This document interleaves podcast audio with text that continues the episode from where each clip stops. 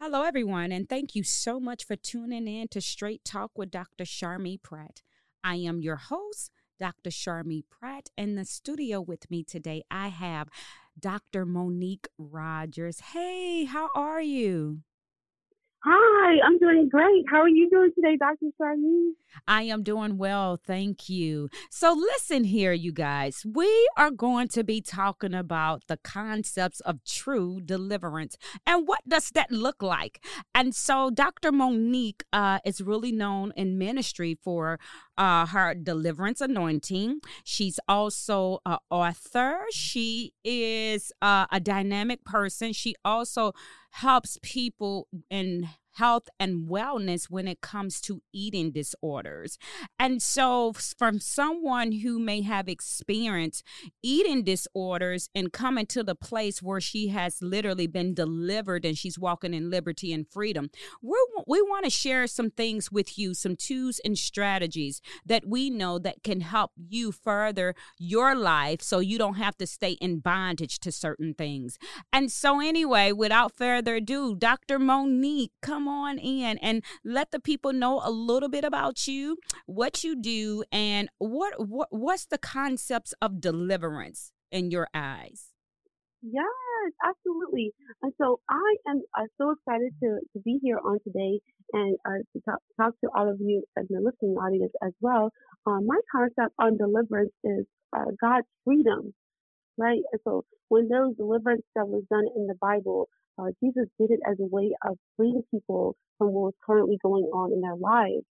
And so the deliverance that I've been through in my lifetime, God has been able to really, really help me to break free from a lot of things in my life, as well as he has given me a deliverance ministry where I am able to do services and bring deliverance to people that are there in those particular services. And so dealing with deliverance ministry is not always easy because at times you go into places and the demons start manifesting and people start talking crazy and you get punched in the face, like all kinds of things happen when you're called to that area of deliverance.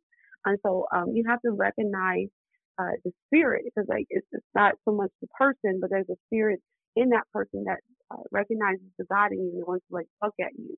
And so as a deliverance minister, I've noticed that a lot, and I've seen that happen from time to time in ministry. And it's like God protects you in it, but there's like so much that happens as far as people needing to be delivered and stuff. And then I have also, God has walked me through deliverance. I've been delivered from eating disorders, and so I gained freedom from that, delivered from homelessness, delivered from rejection. So God, he is so faithful, like how he's brought me through these things. And like, I'm just grateful to God to walk out deliverance and be able to help people. That's good. You said a lot of things as you were talking. And one of the things that many people that may listen to this, because some may not know the Father that we serve, which is a good, good Father, right? And so They may not understand the concepts of when you said deliverance or free, you know, what it's like to literally be delivered from the things that put us in bondage or restrict us from actually moving forward in life, right?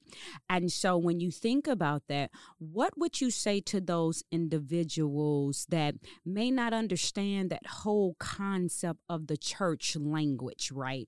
And so they don't have a good understanding when it comes to even deliverance.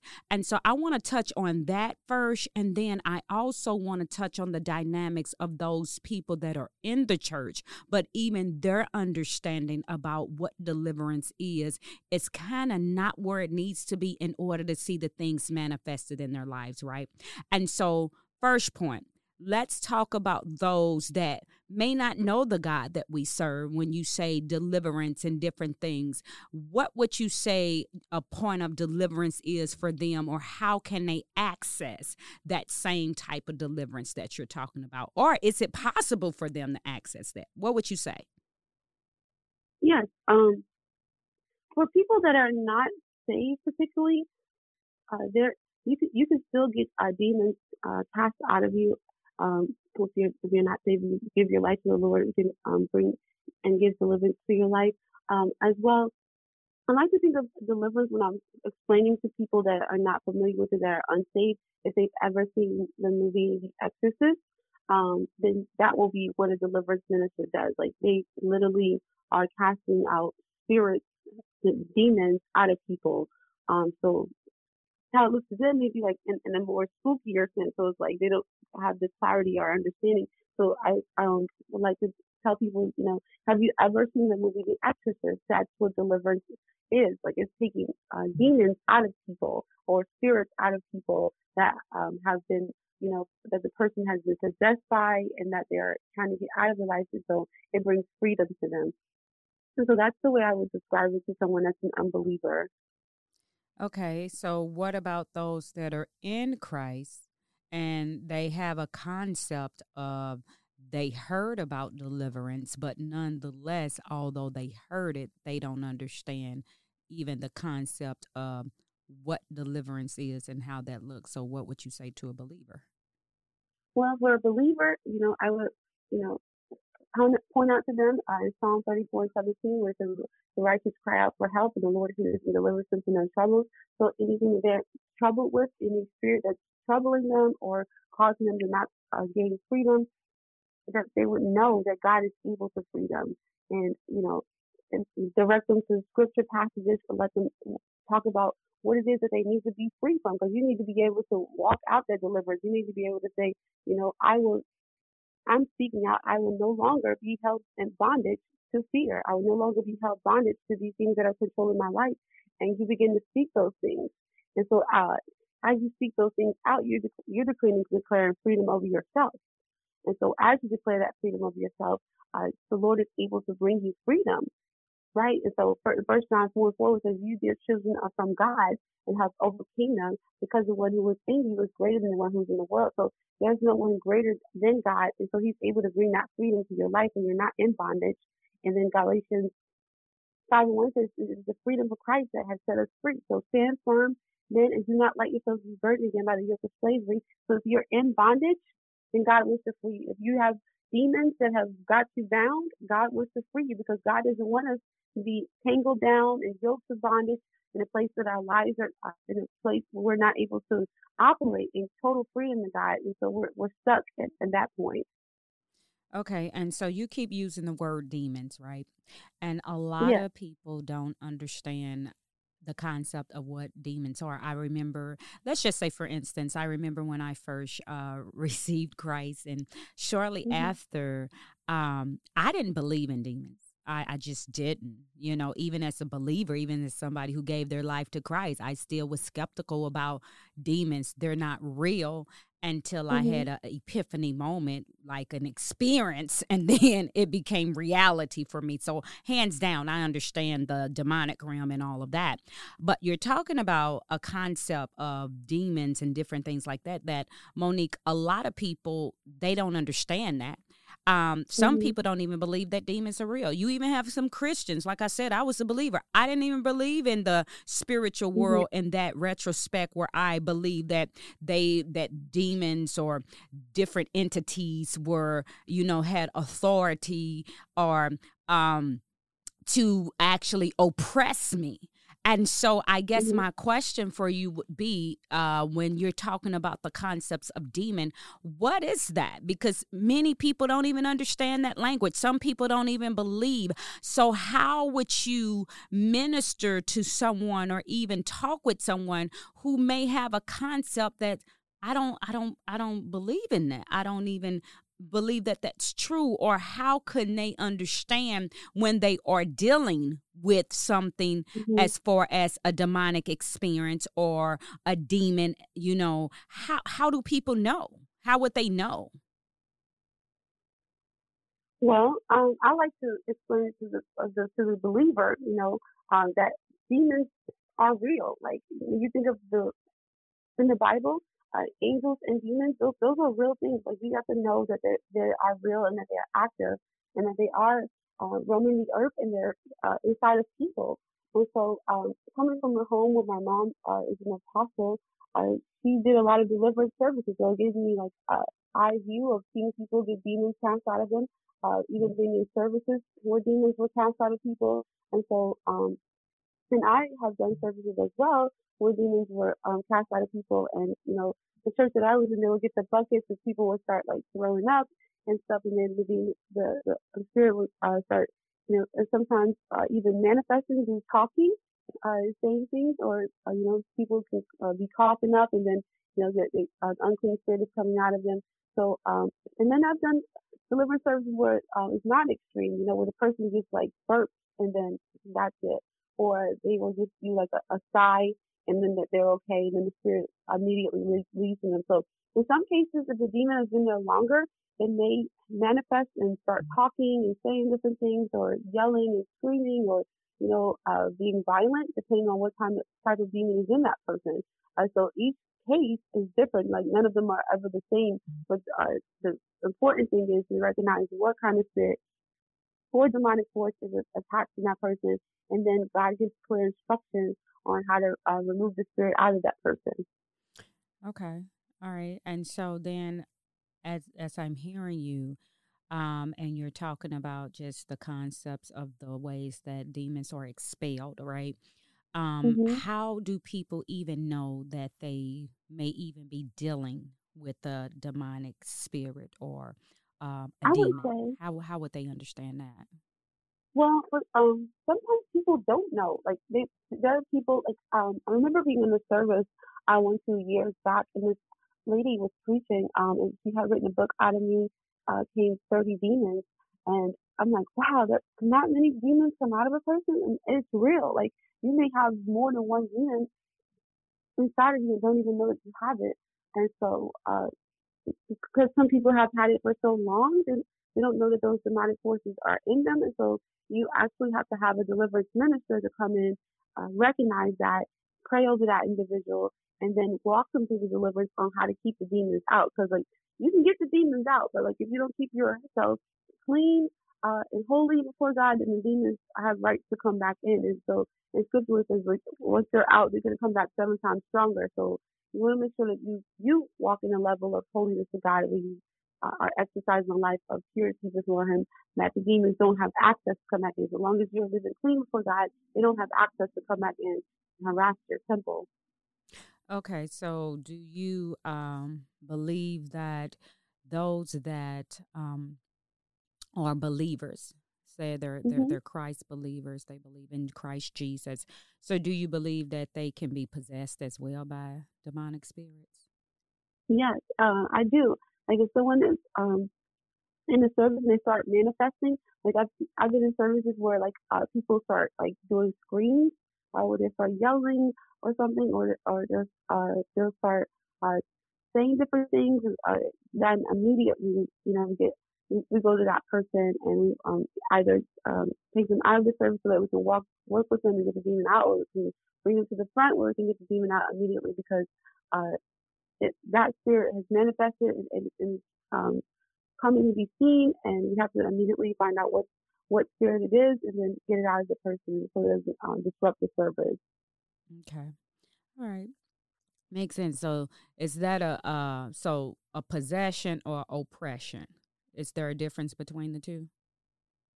I think somebody can be oppressed, and I think that people can be possessed, and I believe that people can be you know, in a place where they don't even know that the demon is there, but it held them hostage. Mm-hmm. Okay. All right. So then, now let's move on from there. So can you tell us about times in your own life? Because I kind of heard you in the beginning kind of talk about the fact that you had been delivered from, like, eating disorders and different things like that. And so do you want to walk us down that journey? Sure. You know, I grew up in a family that we had, my stepfather was a minister, and he was abusive, physically abusive to my sister and I. And so we went through a lot of trauma during that time, and also experienced a lot what we were dealing with back then. And so it caused me to have a lot of, like, trust issues in regards to, like, being able to trust and having protection for a father, because the only father I know is one that beat us up. And so it gave me a bad view when it came to like the father's love and protection for me. And then being raised after that with no father, the one that I had, I walked away when I was younger, but now he's back in my life now. But it was just a lot of underlying issues that caused me to have eating disorders, because I was dealing with a lot, and then being picked on at school because I was so smart. The kids in class didn't understand that, and it was just, there's no way you could be so smart. And they would make fun of me and like yell and just want to fight me and pick on me. And because of my weight, sometimes I was teased. So I was like, I gotta find a way to cope. And so my only coping mechanism that I had was, being able to starve myself and lose weight. It helped me to feel like I was okay when I was doing this, and that nobody was gonna ever disrespect me or yell at me or say different things, but I was gonna be okay. But in fact, I was actually hurting myself because I was running track at the time, and I was trying to run track.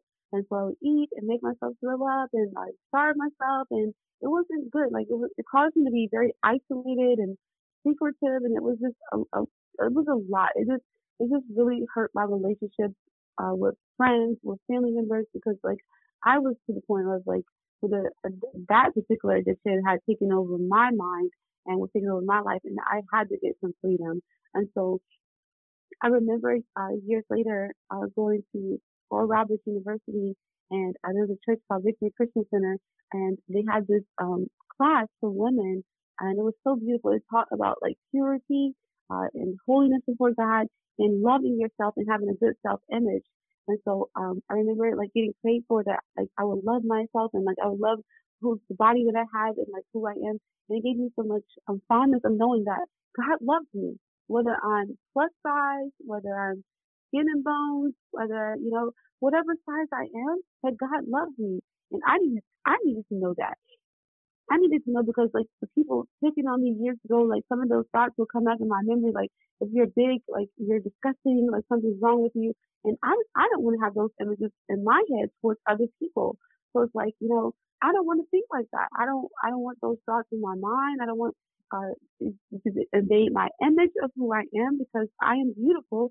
I'm loved and I'm celebrated by God, and He honors and He loves me. So I learned how to love myself and not starve myself. And it took a lot of time to get through that. It took counseling. I went through a little bit of psychotherapy and different things, and school counselors helped, and this counseling and the self-help. And so I was grateful to God that I had a mom that prayed, because like when people were trying to like feed me food, they're like, hey, just eat, you'll be okay. But they have to understand it's not just the food.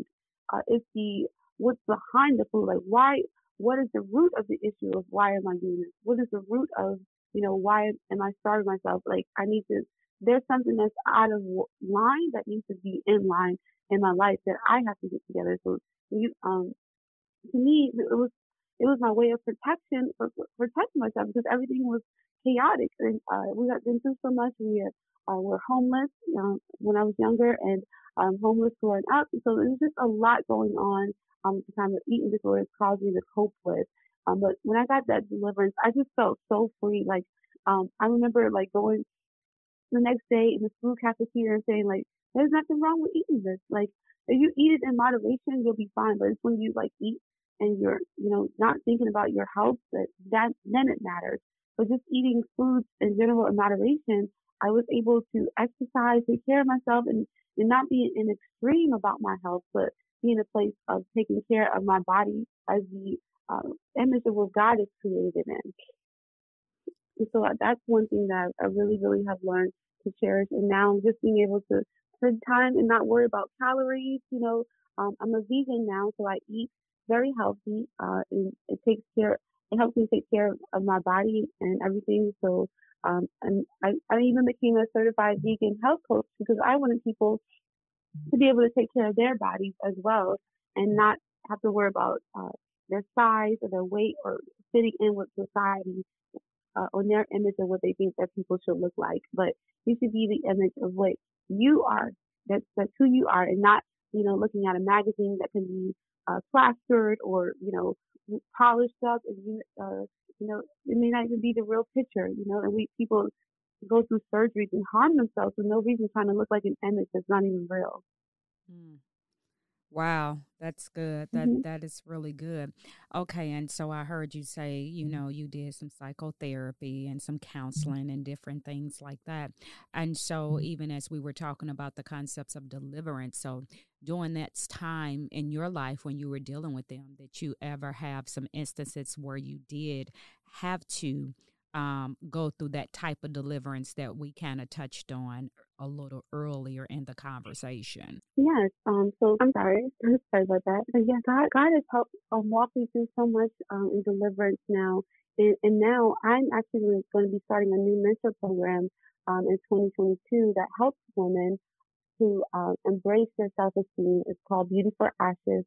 And it's going to be dealing with people that have gone through eating disorders, have gone through low self-esteem issues, have gone through abuse, molestation, or what have you in their life, or physical abuse, and they just need that time of just getting healed and free from that. And then at the end, we'll do a graduation ceremony. I will have little prince, not so much princess crowns, I know it's kind of like cheesy, but they'll get little crowns, and they'll get a certificate to show, you know, that I've walked through my deliverance, I've walked through my healing, and God has freed me, and this is who I am now.